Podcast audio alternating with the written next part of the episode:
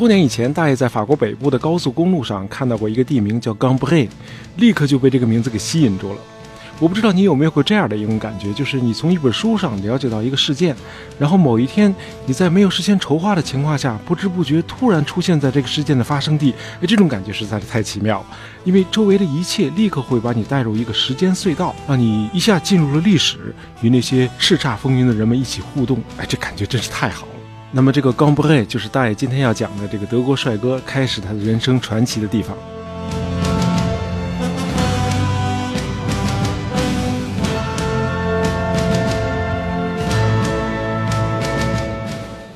这帅哥的名字呢叫 Manfred von Richthofen，曼弗雷德·冯·里希特霍芬。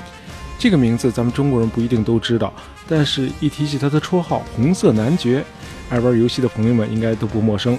有一款网络游戏就叫这个名字。那今天咱们聊红色男爵呢，也算是个纪念，因为就是在整整一百年以前的九月十七号，呃，只接受过四十四天飞行训练的里希特霍芬取得了他的第一次空战胜利，开始书写他的辉煌。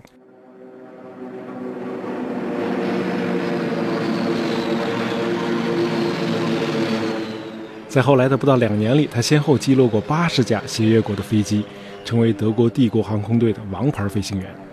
在第一次世界大战中，德国空军的主要对手英国也称他为 Ace of Aces，就是王牌中的王牌。迄今为止，有六百三十多位来自不同国家的作家写过他的传记，这在世界航空史上也是绝无仅有的。仅这一点就可以上吉尼斯纪录了。好，我们简单介绍一下这位德国帅哥。一八九二年五月二日，Manfred von Richthofen 出生在一个普鲁士军人家庭。按照传统，十一岁那年就去上了士官学校。这种军国主义传统后来被日本学去了，甚至还写进了日本的皇族身份令。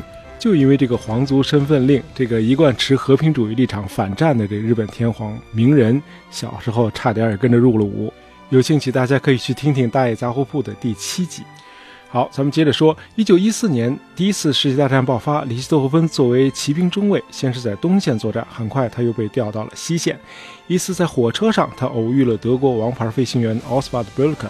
在攀谈中，布勒克发现这个只比自己小一岁的、举止羞怯的骑兵军官非常的机敏，而且很有胆识，就建议他去接受飞行训练，日后加入帝国航空队。呃，虽然那个时候飞机的构造比较简单，但是一共四十四天的飞行训练也是真够速成的。在这个科隆和德累斯顿附近的这个 g o s e n h a n 教官只给学员们讲述最实用的驾驶技术。至于飞机的这个构造原理，给你本书，你回宿舍自个儿看去。好，在这个后座上当了一段时间的空中侦察员后，他开始单独驾机升空。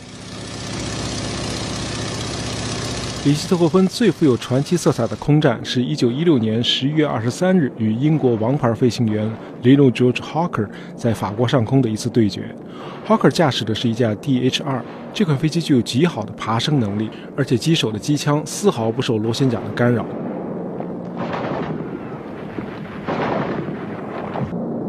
DH-2 的出现，基本上结束了德国的 Fokker 战斗机独霸天空的局面。里希特霍芬驾驶的飞机是 Albatros D2 信天翁 d 二，这款飞机性能也不错，呃，最大的特点是速度快，当然毛病也不少，比如这个从高空俯冲改为拉起机头上升时，经常会发生震颤，严重的时候这下层机翼还会脱落，够吓人的。尽管如此，这个英国的王牌飞行员霍克在空中缠斗的时候，还是发现自己不是里希特霍芬的对手，于是就调转机头逃离。里希特霍芬利用自己的信天翁战斗机速度快的这一特点，一路猛追。半小时后，在霍克接近自己的机场准备降落时，被里希特霍芬击落。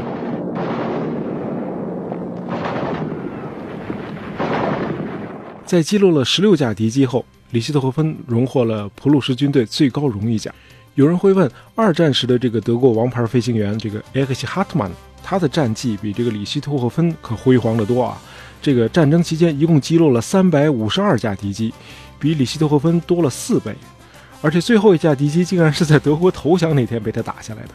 那为什么大多数的军事作家和这个传记作家都把注意力集中在里希特霍芬的身上，而很少有人给哈特曼树碑立传呢？道理很简单，里希特霍芬是开创者。大家知道，这个开创者是最难的。前两天，这个朝鲜试爆了一颗一万吨当量的原子弹，举国欢庆啊！可是内行都知道，这算什么呀？你现在造原子弹的难度和美国科学家 Oppenheimer 的团队在一九四零年代的曼哈顿计划中边摸索边试错的这个研发过程根本没法比。你现在想造，你只要踩在巨人的肩膀上就可以了。什么可行，什么不可行，人家全都替你试过。空战一个道理。那个里希特霍芬时期呢，这个飞机刚刚发明才十年，所以说他应该算是这个现代空战战术思想的第一人。当然，他吸收了他的老师，呃，刚才说的那位 Oswald b r o l k e n 总结的一系列战术原则，然后呢，他结合了自己大量的实战经验，总结出一套被世界各国飞行员奉为经典的指导思想。比如说，你的战术必须因地制宜，以你的战斗机的三大要素为基础。哪三大要素呢？Geschwindigkeit 速度，Wendigkeit 这个转向的灵活性，还有 Feuerkraft 就是火力。呃，再有就是你进攻的时候一定要背对着太阳，攻击的最佳位置是敌机的尾部，而且要飞得尽可能近再开火。里希特霍芬后来承认，他和他的飞行中队取得了一次次空战的完胜，正是因为严格的遵守了这些原则。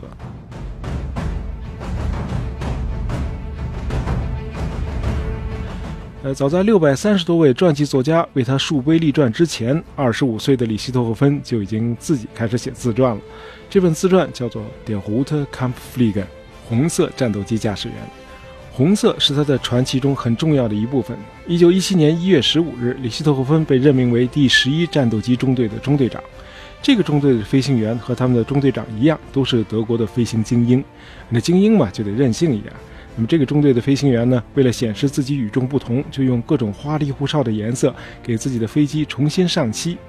呃，听到这里，大家可能会想到二战时来华来参加抗日的这个美国飞虎队，他们是在这个 P 四零战机上画上这个鲨鱼的这个图案啊，估计这也是受到这个里希特霍芬飞行中队的这个影响。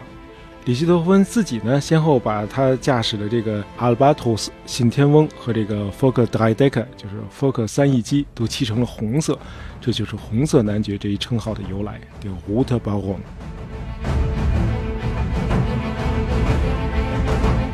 在敌人一方，喜欢里希特霍芬的人称他为 Le Petit Rouge，翻译过来就是小红，因为这个法语这个 b e d i 就是小，Rouge 就是红的意思。那么害怕他的人呢，都称他为 Diablo w u s h 就是红色魔鬼。不管是喜欢还是害怕，双方的作战人员都非常敬畏他，欣赏他。刚才说他利用业余时间写的那个自传，在德国刚一出版就被翻译成英语，一九一八年分别成为英美两国的畅销书。一九一八年四月二十一日，已经是大队长的里希特霍芬亲率他的战斗机第一大队在索姆河上空与加拿大皇家空军一支编队遭遇。空战中，里希特霍芬在追击敌机时被另一架敌机击中，同时打中他的还有澳大利亚的地面炮火。史料称，他是在飞机迫降后不久死去的，年仅二十六岁。由于当时离自己的战友呢比较远，第一大队的人并不知道他已经战死了。两天以后，一架协约国的战斗机在德军机场上空投下传单，原文是：“To the German Flying Corps, Rittmeister Baron Manfred von Richthofen was killed in aerial combat on April 21st, 1918. He was buried with full military honors.” 德文是：“And the Deutsche Fliegerkorps.”